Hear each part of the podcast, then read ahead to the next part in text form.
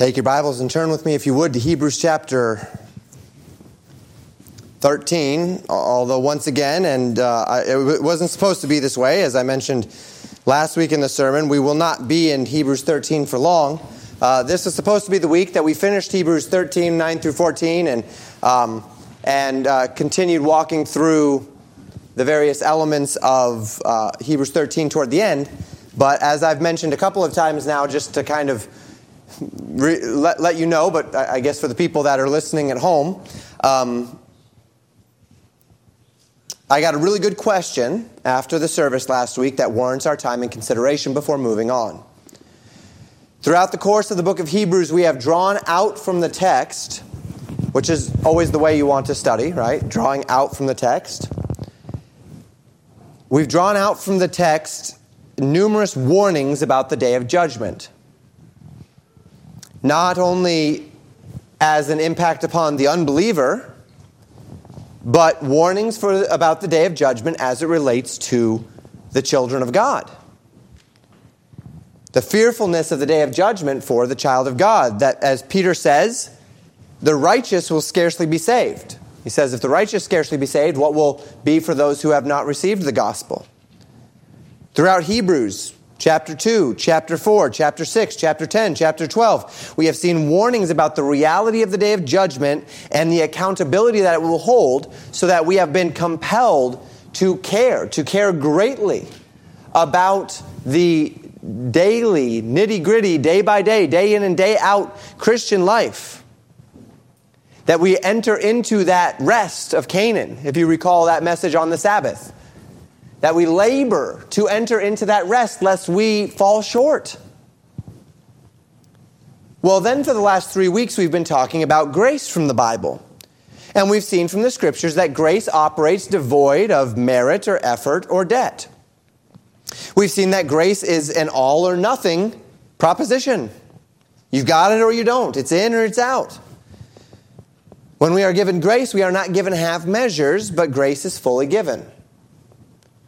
And the question that was asked to me last Sunday after the evening service, which is so good and so very worthy of our time, is how do these two ideas reconcile? How do we reconcile grace and a day of judgment? How can we call, be called to be fearful and ready for the day of judgment and thus be compelled unto righteous living, and also be determined to live in grace, to have a determined mindset that I do not need to earn my favor with God? And it has, in fact, been this difficulty that typically lends people to go one way or the other, right? To wholly invest in grace at the expense of their feeling of urgency under righteousness, or to invest in righteousness at the expense of the reality of grace. How can there possibly be a day of judgment if mine is the favor of God? And this answer has, in a manner of speaking, already been given to us. We've just not formally connected all the dots. So tonight I get to do that. I get to take several concepts of which you will already be familiar if you have been listening, or I'm not saying that in an accusatory way. If, if, if, if you've been around, you may not have assimilated it all, but if you've been around, you've heard these things. But we're going to connect some dots. So I take you back in time this evening to Hebrews eleven. And it's only one chapter back in time, but it's probably actually pretty far back in time uh, as far as the, the pace that we've been going. But you recall how in Hebrews chapter eleven, when we were walking through it, verse six became very important to us. Hebrews eleven six says, "Without faith it is impossible to please him, for he that cometh to God must believe that he is, and that he is a rewarder of them that diligently seek him." The thing, and indeed the only thing that the Bible says truly pleases God as we look at New Testament theology, New Testament doctrine, is faith. And let's remember our working definition of faith from way back then. Faith is when what I know becomes what I believe, and will thus naturally affect what I do. If I believe something, it will inevitably be manifest in the manner in which I live my life. I can know things without it fundamentally affecting my life. But if I believe them, then I will live according to them, at least as a general rule. That doesn't mean I won't have hard days. That doesn't mean there won't be conflict in my soul. That doesn't mean there won't be things that will hinder my capacity to, to live in them by, by, by uh, Um, virtue of, uh, of, say, other habits or or things that need to be worked out of my life. But if I believe something, then it will work itself out in the manner in which I, I orient my life. And so this is the difference between knowing something and believing something, right? This is the difference between having a head knowledge of something and having faith. And I know I have faith, James two tells us, when I bear out the fruit of what I claim to believe. When what I believe affects what I do, that is the evidence that I actually believe it. It's not instead of just knowing it, or as opposed to just knowing it. So when a man wants to know whether or not he has faith, as I said, it will be evidenced in the things which he does in relation to the truth claims he believes. Works do not justify a man before God. We know that from Scripture. But works do justify the faith that is in the man. Faith justifies a man before God. The works that he does reflect or justify, validate that he has that faith. That will then justify him before God. Faith is not established by works, but faith is demonstrated by works. Faith is the hinge upon which the promises of God turn. We see this principle operating throughout the New Testament. We see this in justification by faith. Ephesians chapter two, verse eight and nine. You know them, you're familiar. For by grace are ye saved through faith, and that not of yourselves. It is the gift of God, not of works, lest any man should boast. We went to this just a couple of weeks ago as we were defining fa- uh, grace, because this helps us understand grace. The interplay between grace and faith here is strong. The salvation of our souls from the reality of sin is not a product of our effort or of our merit or an outworking of debt. Rather, it is given by grace. But how do I tap into that grace? See, because Jesus Christ purchased forgiveness for all men on the cross, but not all men will be saved. Not all men will receive the grace that leads to the imputed righteousness of Jesus Christ. Jesus purchased our justification on the cross. We are then given imputed righteousness because of that purchase of justification, but not all men will receive it. So what is it then that taps us into the grace of imputed righteousness? By grace are ye saved through faith, right? Faith is what taps us into that grace. God gives grace to those who exercise faith. I tap into grace through faith. Faith is that requirement. If we want to say, what must a man do to be saved? Believe the gospel. Faith taps me into that grace. And the proof that I have exercised faith unto salvation is by the works that it produces. Not that it will produce the works of sinless perfection.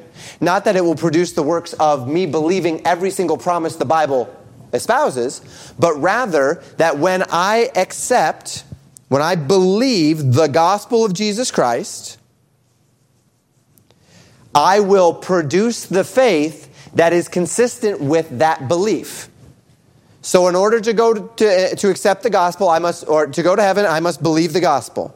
The gospel says Jesus died for my sins according to the Scriptures, and he was buried, and he rose again the third day according to the Scriptures. If I believe that promise, I will be saved.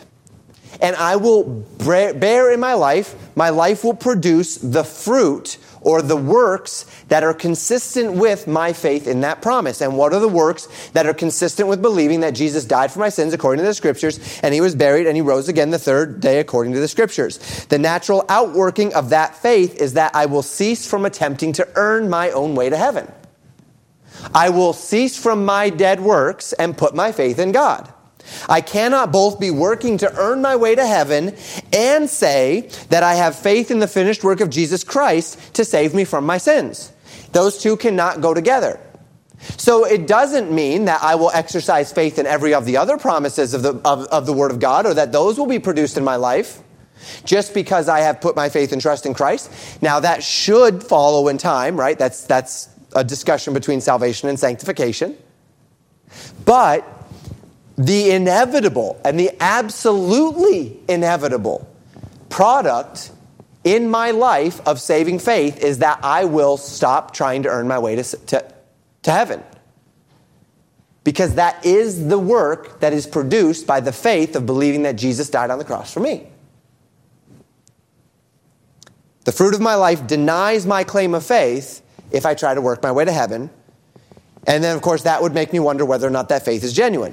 But if I have ceased from my dead works, and I am placing my full faith and trust in Christ, and that is what that, that is the fruit of my life, then that fruit justifies my faith. And notice how the work is tied to the truth claim.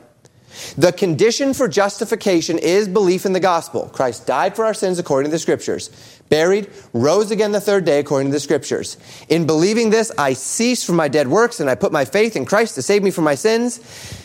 But there are so many other promises in the Bible made to Christ's followers, which are not a part of saving faith, aren't there? As a believer, I'm called in Matthew chapter six to take no thought for the morrow, for the morrow shall take thought for the things of itself. Sufficient unto the day is the evil thereof. In other words, Christ has called me in Matthew chapter six as one who is a follower of him to rely upon him for my provision, my well-being, and to not be overcome with worry about the future. I am called as a child of God to exercise my faith in God's love for me, and so to not worry about tomorrow, to live in the sufficiency of today. Now, that promise is very, very different. That, that faith condition is very, very different than the promise of salvation.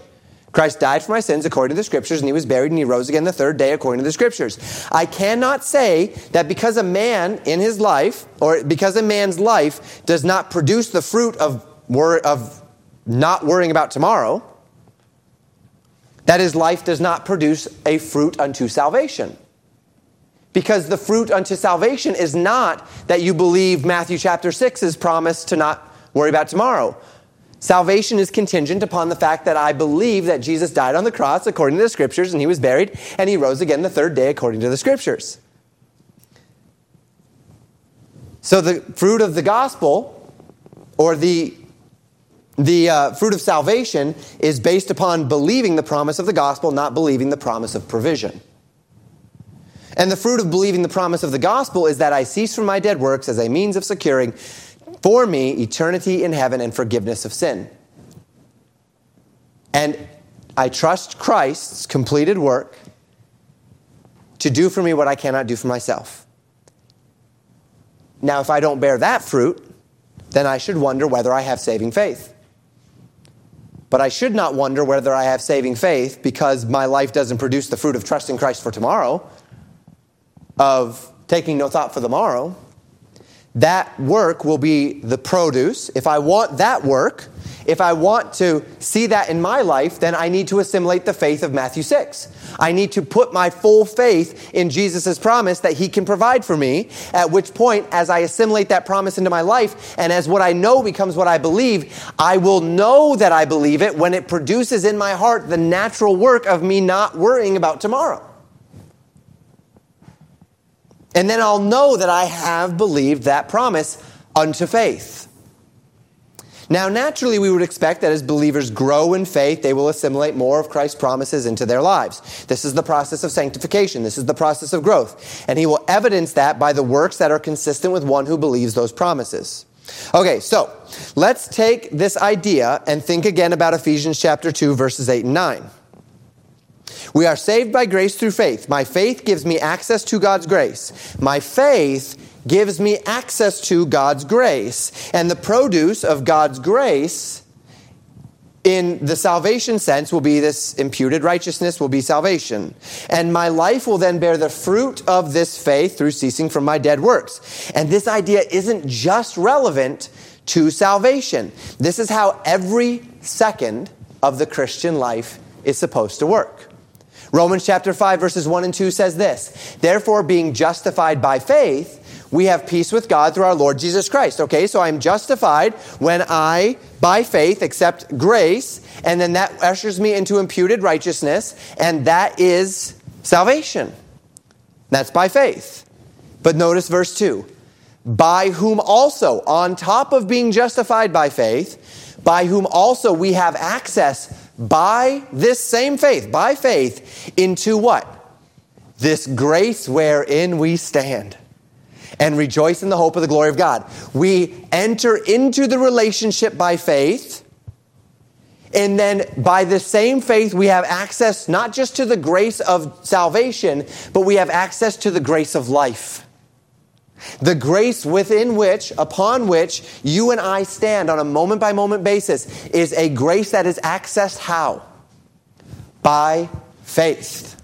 By faith. Don't, faith taps me into grace.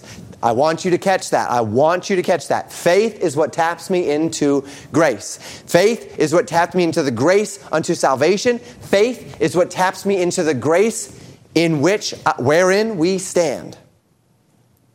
The remainder of my life consists of exercising faith in various promises of God, and so tapping into the grace of God in that area of life to produce the fruit of righteousness in me. None of it is done by me. If you aren't worried about tomorrow because of the promise that God gave you in Matthew chapter six, take no thought for the morrow, for the morrow shall take thought for the things of itself. Sufficient unto the day is the evil thereof. That is not because you have heard that promise and then begun to exercise amazing self-control over your own emotional state. That is not how that works. It is not because you have self-actualized peace and contentment into your life, and so now you can get onto another plane because Jesus pointed the way to this new and interesting plane of living, and you've elevated to the next degree of self-actualization in your Christian life. That is not how that works. It is not because you've simply learned not to care. Well, Jesus has it all under control, so I'm just going to w- walk through life without any cares in the world because, like, who cares about life anyway? I'm just going to sit on the couch and eat my potato chips and let life happen. That's not it either.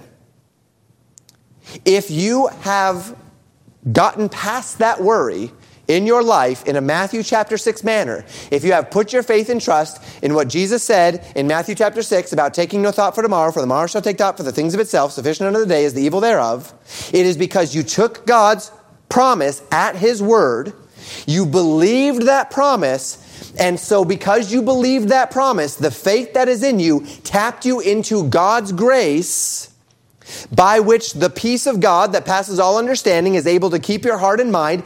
The peace of God is God's reward in the life of one who exercises faith. I believe God's promise, therefore God then taps me into the grace to be able to take no thought for the morrow, for the morrow shall take thought for the things of itself. Sufficient unto the day is the evil thereof.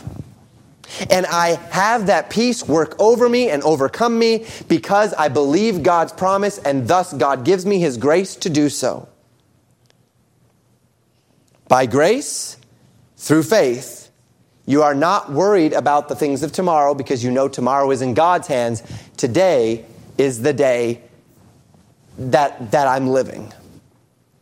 And we could do the same exercise for every faith claim. We could walk through whatever your favorite one is. And we could work through how what is actually happening there is I am believing the promise, and then God is giving me the grace necessary to then see that promise worked out in my life, and I know I believe it, I know I have faith, because it's working itself out in my life by grace. So that we find the reward of faith is grace in your life to produce the fruit of righteousness. But what happens if I don't exercise that faith? Going back to the justification example. If I fall short of faith in the finished work of Jesus Christ, I decide that it's easier to work my way to heaven, or I decide that I, I have to, uh, uh, um, by my own merit, find my way to heaven. Well, Jesus Christ still died on the cross for that sin. The forgiveness is there. The grace is still on the table. Only if I don't tap into it by faith, the grace is left on the table, right? There will be no one burning in hell one day because God was unwilling to allow them into his heaven. They will be there because they have rejected the grace of God that was purchased for them on the cross. Jesus, First John two two says, is the propitiation for our sins, and not for ours only, but also the sins of the entire world. Christ's blood was sufficient to cover the sins of every man, woman, and child, past, present, and future, for eternity. So if someone is not in heaven, it's not because provision was not made for them. It is because they rejected that grace by not exercising faith, right? The offer is there in full. The purchase was there, the blood of Jesus Christ, but it was left on the table, untapped. We would call that rejected. And since the grace of God does not rest upon me unto salvation in this scenario, what will my fate be on the day of judgment? My fate will be just that. Graceless judgment, because I never tapped into said grace. I left the grace on the table. So because the grace was left on the table, the judgment is what remains. Graceless judgment. Not because I could not have believed, not because the grace was not there for my faith, if I had it, and thus to be rewarded by that grace, but because I rejected that grace. So those who reject grace will realize that loss before the throne, and that loss for, that, for, for those who have rejected the grace of salvation, that loss for them will mean eternal damnation. The same thing applies to a believer, in fact. In Romans fourteen, Paul is teaching the church about the nature of the weaker brethren principle. We'll be there on Tuesday night in, in, in, in due time. In this principle, those who have a full understanding of their liberty through the scriptures and who are willing to exercise that liberty to a greater extent are called not to despise those who have chosen not to exercise that liberty for whatever reason. And conversely, those who do not exercise their liberty in Christ, for whatever reason they've chosen not to, are exhorted to avoid judging those who do exercise that liberty. And the particular context of this instruction is between those believers who have chosen to, in their liberty, eat meat, and then other believers who have chosen not to eat meat. Knowing that every man will rise and fall by their own master. We talked a little bit about that already. That it is not my job to judge a man or to hold a man in contempt for, uh, uh, uh, for their scriptural understanding. Because there's coming a day where each man will either stand or fall before God, and God will judge him. And of course, we're talking about judgment on Tuesday nights, right? We'll, we'll, we'll get there. And we'll get to the bottom line of the ins and the outs of what biblical judgment looks like and what and, and how we exercise it and, and, and when we can exercise it and when we shouldn't and what is us judging and what is us telling others what God has judged. And we'll get into all that. And Romans fourteen is an important passage in understanding these things. But toward the end of the chapter is where I want to direct you this evening. I tried to give you a little bit of insight, a little bit of context to get us through the chapter without going through the chapter. But toward the end of Romans fourteen, we read this in verses sixteen through twenty-three. Let not then your good be evil spoken of, For the kingdom of God is not in meat and drink, but righteousness and peace and joy in the Holy Ghost. For he that in these things serveth Christ is acceptable to God and approved of men. Let us therefore follow after the things which make for peace, and things wherewith one may edify another. For meat destroy not the work of God. All things indeed are pure, but it is evil for that man who eateth with offense. It is good neither to eat flesh, nor to drink wine, nor anything whereby thy brother stumbleth, or is offended, or is made weak. Hast thou faith? Have it to thyself before God. Happy is he that condemneth not himself in that thing which he alloweth. And he that doubteth is damned if he eat, because he eateth not of faith, for whatsoever is not of faith is sin. Now, this message is not about judging. That's Tuesday nights. It's about grace. But it, there is this reality of how does grace coexist with judgment. I'm not going to explain this thoroughly, and that's kind of driving me crazy right now. But we'll get there. But Paul calls for the people in Christ to follow after the principles of the kingdom: righteousness, peace, joy. The principles of the kingdom. Above the carnal things, bickering about meats and drinks and such. Particularly upon those who regard their freedoms, to guard their consciences. And he, he particularly calls upon those who regard their freedoms, who understand their liberties, to carefully guard the consciences of those who do not. Paul says to them, don't destroy the work of God for your meat. Far better to limit your freedoms around believers that have a more sensitive conscience, the weaker brethren, than to harm the conscience of a brother who is weak.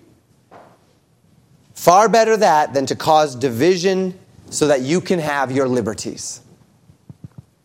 And I know that's a whole can of worms that we're not going to tap into tonight. We'll get there on Tuesdays. So then he exhorts, do you have faith? And the idea here is, do you think it's okay to eat meat even though these other people don't? Do you have that faith? Do you regard that liberty? Good. Great. Have it to yourself. Live it out, but to yourself. Happy is the man, he says. Happy is he that condemneth not himself in that thing which he alloweth. That would be God alloweth.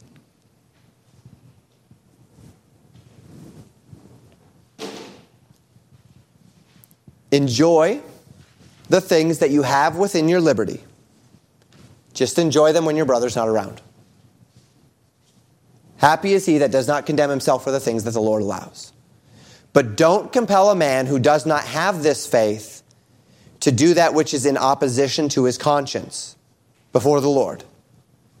Because in doing so, you're compelling him unto something which, though it's not a transgression in action, if a person who only ate vegetables ate meat, he would not be in action transgressing in any way, shape, or form anything of God's expectations.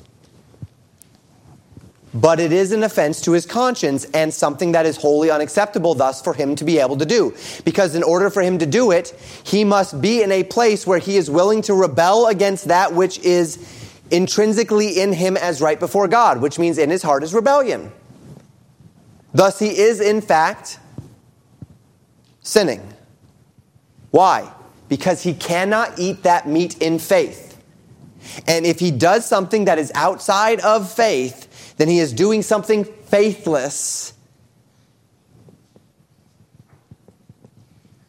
and without faith it's impossible to please God, which means he's not pleasing God. It is sin to him, even if it's not sin to you. I know that's a hard concept, and I we're not going to go there. I, uh, no, we're not going to go there. We'll, we'll cover that later. We've we've covered it before. Most of you most of you know my teaching on this. So when Paul says, whatsoever is not of faith is sin, that's what he's talking about. Okay, so let's tie it all together. Let's tie this idea back to what we've talked about. Hebrews eleven six says, without faith it is impossible to please God. Romans fourteen says that if I do anything, even if it is tying my shoe, Outside of faith, it is sin to me because it is not done in faith. Therefore, it cannot please God. And finally, as we saw in Ephesians chapter two, verses eight and nine, that what faith, and by the way, children, you can't go up to mom and dad and say, I'm sorry, I can't do that. I don't have enough faith. I can't wash the dishes, mom and dad. That's outside of faith. Don't go there, okay? We're not here to manipulate doctrine. Okay, now I got to start back at the beginning and connect these dots. Sorry. Hebrews eleven six says, without faith, it is impossible to please God. Romans fourteen says that when I do anything outside of faith, it is sin to me because it is not done in faith. And finally, we see in Ephesians chapter two, verse eight and nine, that what faith does when it is exercised properly is, and, and Romans five, one and two says this as well, right? It taps me into grace. When I exercise faith, it taps me into grace. Ephesians chapter two, verse eight and nine, that saving faith taps me into saving grace. Romans chapter five extends that to say the grace wherein I, ex- I stand as a believer is tapped into through said same faith. Faith in God's promises. So when I fail to exercise faith in any area of my life, I step into sin, and so I fall short of the provision of grace that God has ordained for me in that situation. And perhaps this is best summed up by what Paul says in Galatians chapter two, verse twenty. He says, I am crucified with Christ. Nevertheless, I live. Yet not I, but Christ liveth in me. And the life which I now live in the faith, uh, in the flesh, excuse me, I live by the faith of the Son of God, who loved me and gave himself for me. The life of a believer is a life which is called to stand in grace by faith. I'm alive, yet not I, but Christ lives in me. My heart is still beating. My lungs are still breathing in air. My blood is still circulating. My mind is still running. But as I live this life, I live it crucified. Yet not I, but Christ liveth in me. And what does that mean? That means that the life that I live in the flesh, I live by faith. That whether I eat or drink or whatsoever I do, I do all to the glory of God. And how is it that I do it to the glory of God? I do everything I do by faith, right? Because faith is what pleases God. And when I exercise faith, I tap into the grace necessary to then live in the manner that God has called me to live. To do all things without murmuring and disputing. To in everything give thanks, for this is the will of God in Christ Jesus concerning me. To bear love, joy, peace, long-suffering, gentleness, goodness, faith, meekness, temperance. All of those things I tap into. I tap into the grace of life. I tap into the Spirit and the power and the promises that the Spirit has for me by faith, because that is what pleases God. But what happens if I don't exercise this faith? And Christians do this. Well, yeah, the Bible says this, but you know what? Eh. And we don't think of it that way. We don't think of it that way when I don't extend love to a brother or a sister in Christ. We don't think of it that way when I don't love my neighbor as myself. Well, yeah, the Bible says love my neighbor as myself, but God didn't know my neighbor. Right? And we kind of, we can get tongue in cheek about it, and we can kind of uh, uh, grind down the edges of such little hints of a lack of faith. But we do this, don't we?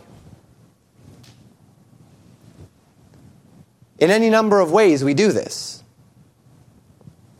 And sometimes it can even be kind of funny. I've had something on my heart a little bit, and it's something that I was meaning to talk to the men of the church about and never got around to it. Better, better late than never.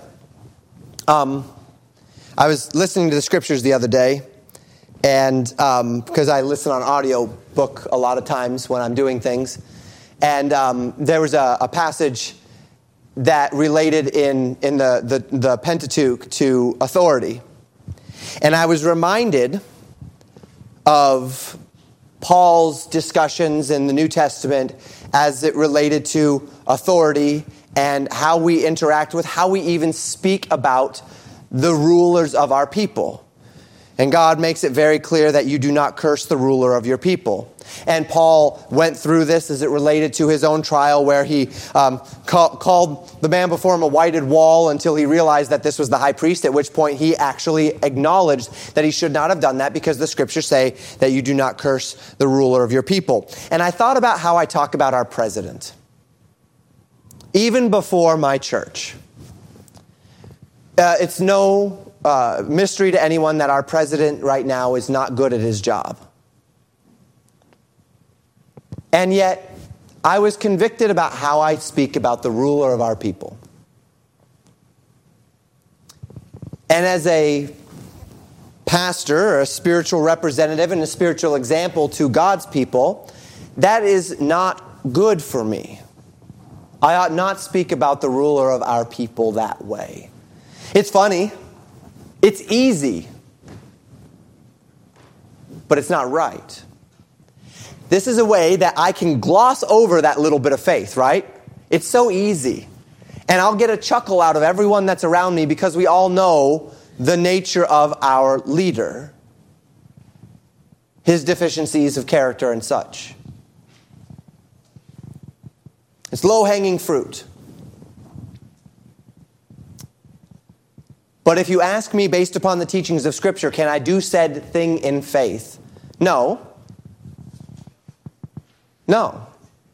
So we do this, right? We we do this. We we see the things that the Scriptures tell us to do, and we are able to, for one reason or another, gloss over them because of one, one reason or another. But what do I do when that happens? What what what when what happens when I do that? That's where I was going. What happens when I don't exercise this faith?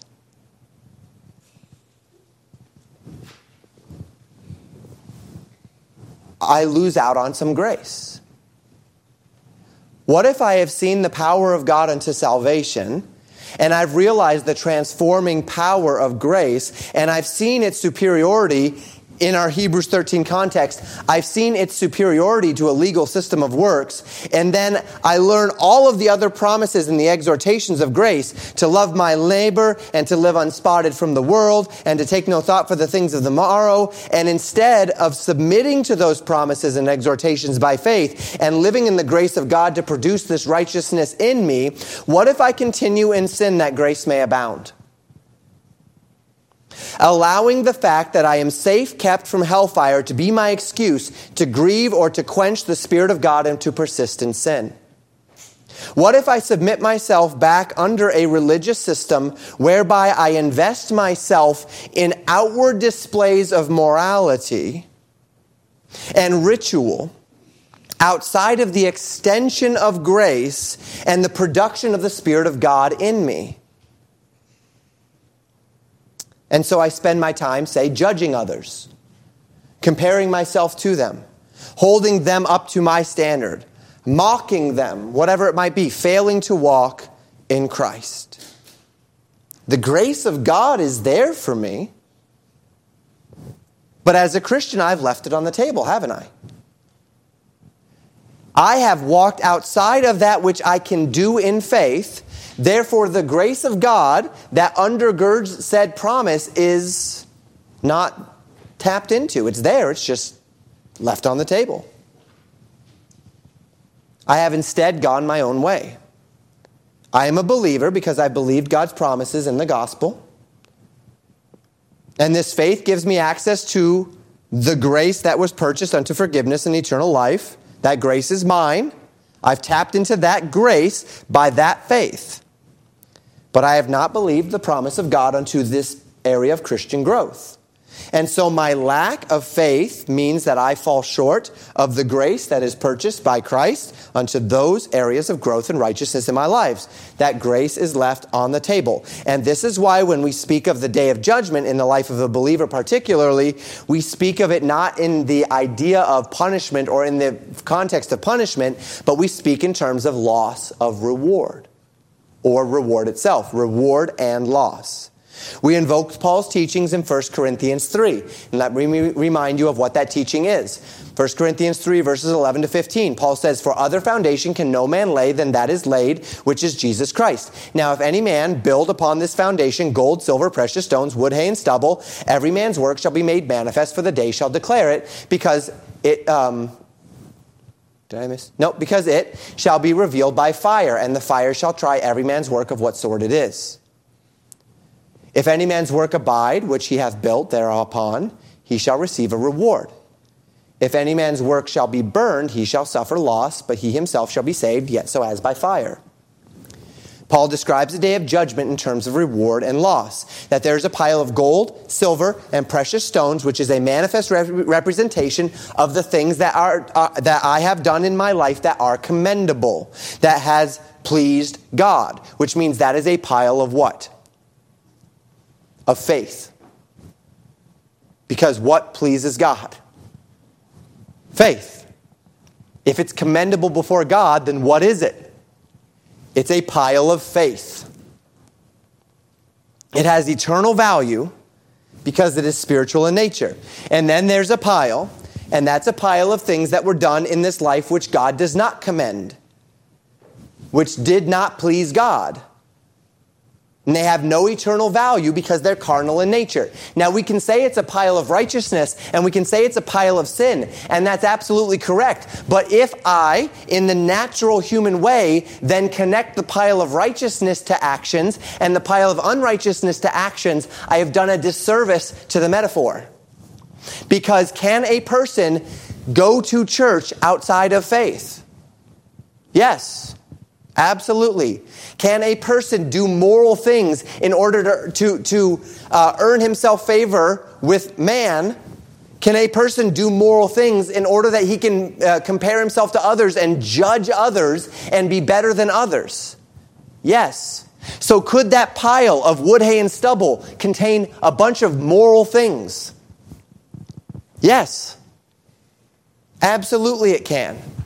So we are not looking at a pile of moral things and a pile of immoral things. We are not looking at a pile of of self of of of of, uh, of um, uh, um, culturally acceptable things or of culturally unacceptable things, even church culturally acceptable things and church culturally unacceptable things. We are looking at a pile of faith and a pile of that which is done outside of faith, which means we are looking at a pile of of faith works that thus have tapped into grace, and we are looking at a pile of things where grace has been left on the table.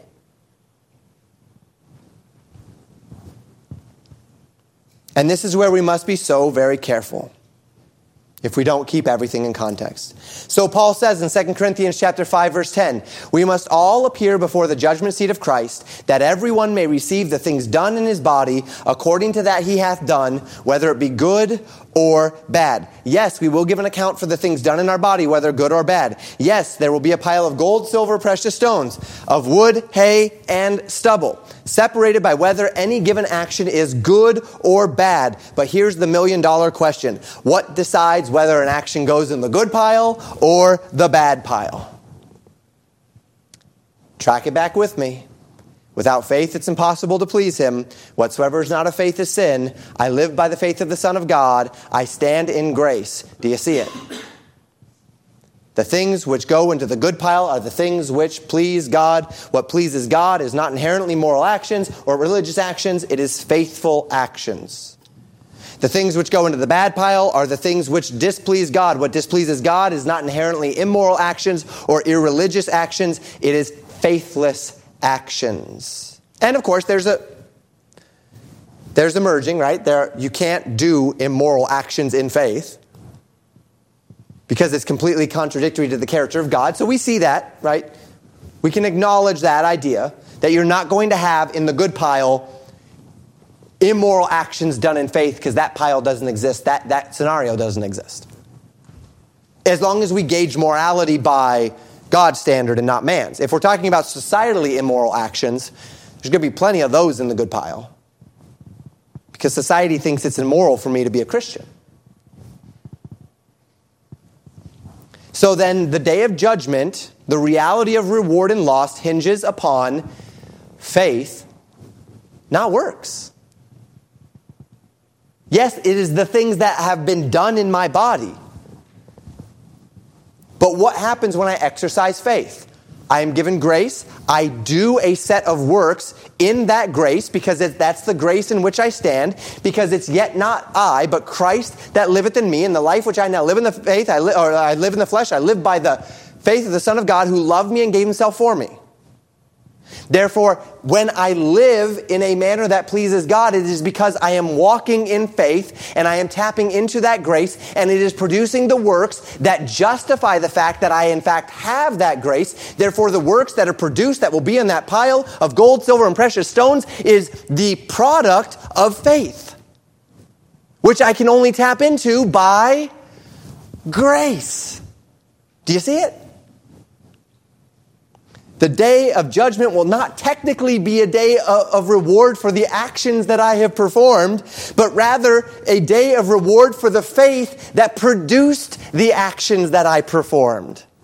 Because outside of that faith, I cannot produce the actions in a manner that pleases God, so they're not going to be in the pile of gold, silver, and precious stones. They're going to be in the pile of wood, hay, and stubble. Because I was producing those actions in carnality, not in faith. Why would God reward me for works when works are not what pleases him?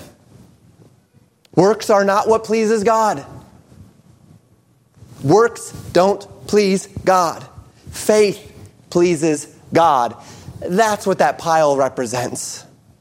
The works that are the actual outworking of the faith. The works that were produced in my life by faith. And that faith I tap into in only one way: grace. Other way around. I tap into grace by faith. But you know what I mean. Faith that produced the grace to bring about the works. That's what I meant. Hopefully you're with me by now. We've kind of come full circle. I hope you're there. Faith pleases God. Faith is what is rewarded. Faithlessness is where the loss comes in. And what does this mean for grace? This means that the day of judgment is still a day defined by the grace of God. Can God give absolute grace and allow for a day of judgment? Yes. It is not a day where my effort or my merit or the concept of debt is being judged. That is not what is being judged on that day. Not for the believer, not for the unbeliever. So that when John three eighteen says, "He that believeth is not condemned, but he that believeth not is condemned already," it does not say because he has done many wicked works. Now, yes, wicked works are the evidence of that. Paul says that several times, where he says that because of these things, the wrath of God falls upon the children of obedience, after he lists a bunch of things. Or, "They that do such things shall not inherit the kingdom of God as with the works of the flesh." But it is not the works themselves that are the problem. It is the fact that those works show that they do not fear God, that there is no fear of God before their eyes, that they have no faith in him, and they have not exercised faith, therefore they have not pleased God. And we know that they have not exercised faith because their life is producing the works of the flesh, not the works of the Spirit.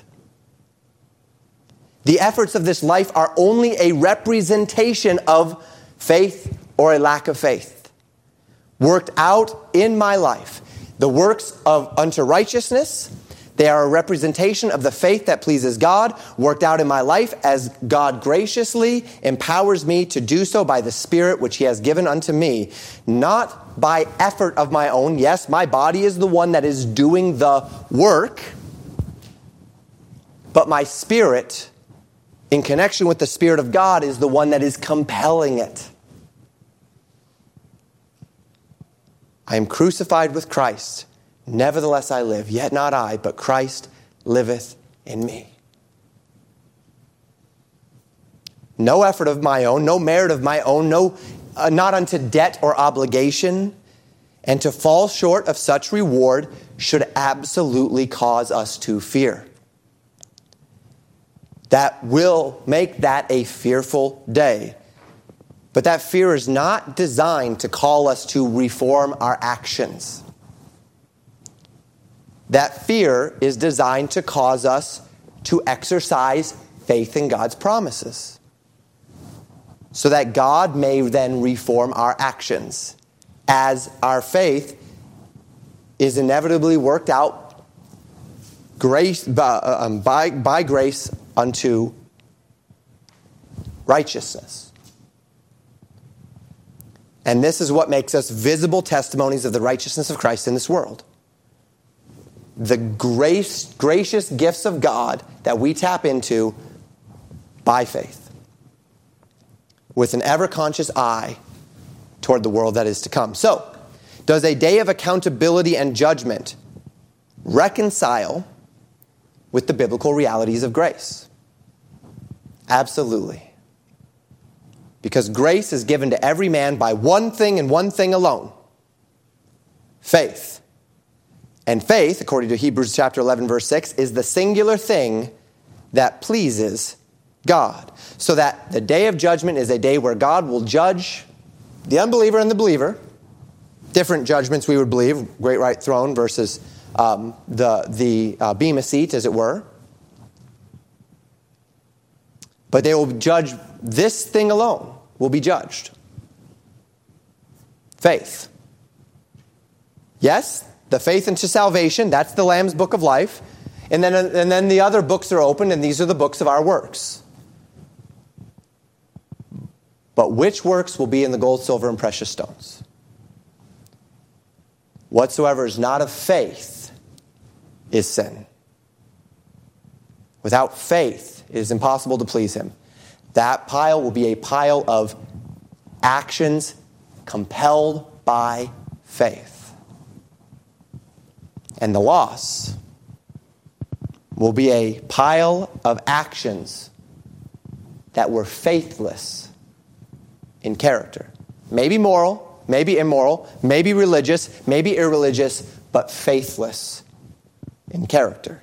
Because then it does not produce the works through grace, because grace is tapped into by faith. And if I didn't have the faith, I don't have the grace, which means it is a carnal work, not a spiritual work, which means it is loss before the throne.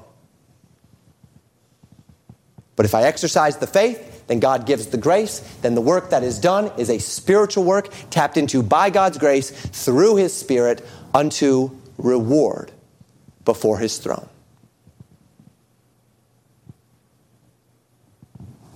On the merit of faith, manifest through actions and efforts, make no mistake, because faith inevitably produces works. But it is the faith which will ultimately be the foundation of that judgment. So that if we as God's people want to be ready for the day of judgment, the call is not a call to dig deep into your own self-realization and self-discipline to do more good things. The call is to believe God more, more faith, that we might be ushered into the grace wherein we stand, and through that grace walk worthy of the Lord unto all pleasing. And may we do so always keeping in mind what Paul said in First Corinthians fifteen ten. But by the grace of God, I am what I am. And his grace, which was bestowed upon me, was not in vain. But I labored more abundantly than they all. Yet not I, but the grace of God, which was with me. Do you see it? This is what I'm talking about. Everything that you are and everything that you have of worth in this life before God is actually the worth of Christ through grace. And as you see that, as you see that, that as, as you live this life, and, and, and maybe people come up and commend you for your responsibility or your maturity or your wisdom or your faith. And they say, wow, you, you're an example. Uh, you're an example of, of, of faith. You're an example of, of what a Christian ought to be. And that should not lift you up in any way, shape, or form in any sort of a pride, because as you, as you hear what they're saying, what you actually hear is, wow, I see Christ in you. Wow, Christ is doing a work in you. And that does not commend you, that commends Christ in you. And so you begin to recognize that. And you say, God, you've given me this grace by which to see and to know all of these things. And I don't want to take any, even the smallest bit of that for granted. And I want to push that grace to its maximum. I want to max out your grace in my life. So I'm going to labor harder than anyone. I'm going to work harder than anyone. I'm going to study harder than anyone. I'm going to pray more. More. I'm going to read more. I'm going to serve more. And then as you as you are determined to take this grace of God that he's given to you and to live it out to the max, you come to the realization that you can't even do more without his grace. It's grace from beginning to end. And when you stand before God, when we talk about the concept of us casting our crowns before his feet, and you say, wait a minute, why am I going to throw all of this, all of this gold, silver, and precious stones at Christ's feet? I earned that. You didn't. No, you didn't. You believed that, and then the grace of God that you tapped into by faith produced in you works through the grace of Jesus Christ that then brought about that pile of gold, silver, and precious stones. That's why the crowns are cast at his feet, because he earned them, not you. Yet not I, but the grace of God which was with me. Grace from beginning to end. Faith from beginning to end. And when judgment comes, that which commends you will actually be commending Christ in you. Grace through faith. Because faith is the only thing that pleases God.